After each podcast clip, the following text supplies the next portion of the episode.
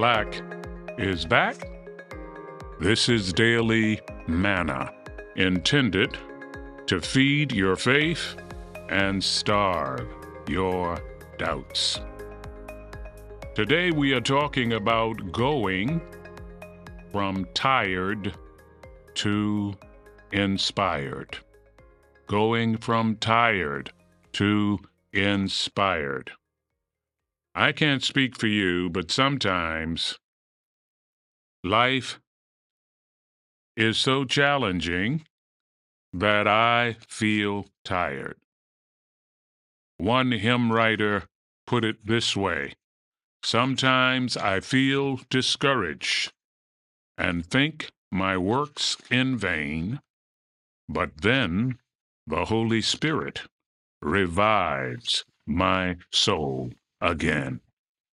God wants you to go from tired to inspired.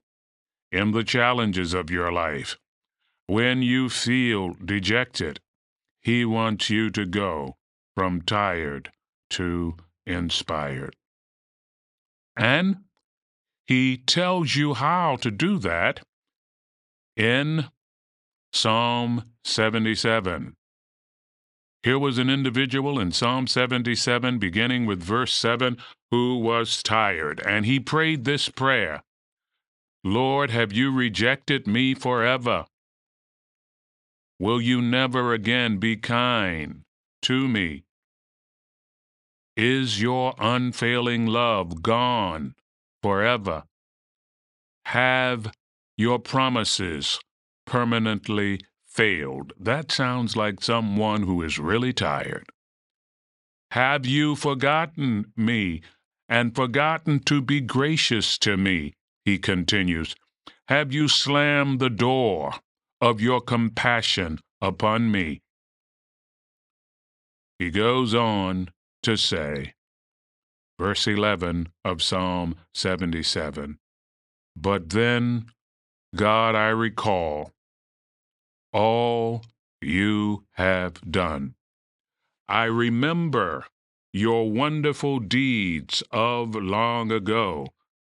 They are constantly in my thoughts. I cannot stop thinking about you.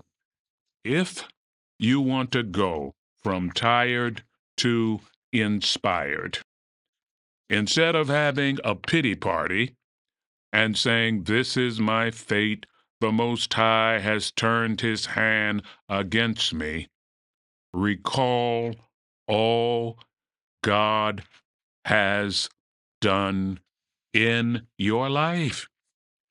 He has been your help in ages past. He is your hope for the years to come. James Weldon Johnson, a great African-American poet, penned these words: God of our weary years, God of our silent tears, you who have brought us thus far on our way, help us to by your might follow you to the light. Keep us forever in right paths, we pray, lest our feet stray from the places, our God, where first we met you, lest our hearts, drunk with the wine of the world, we forget you. Sheltered beneath your hand, may we forever stand true to you and true to our native land. This was an individual who was recalling what God had done for him and was able to go from tired to inspired.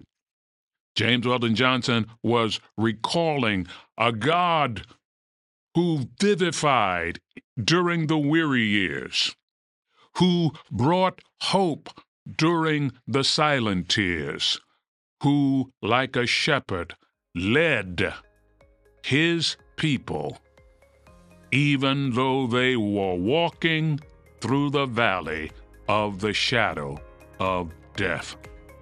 Go from tired to inspired by remembering God has not only been your help in ages past, He is your hope for the years to come.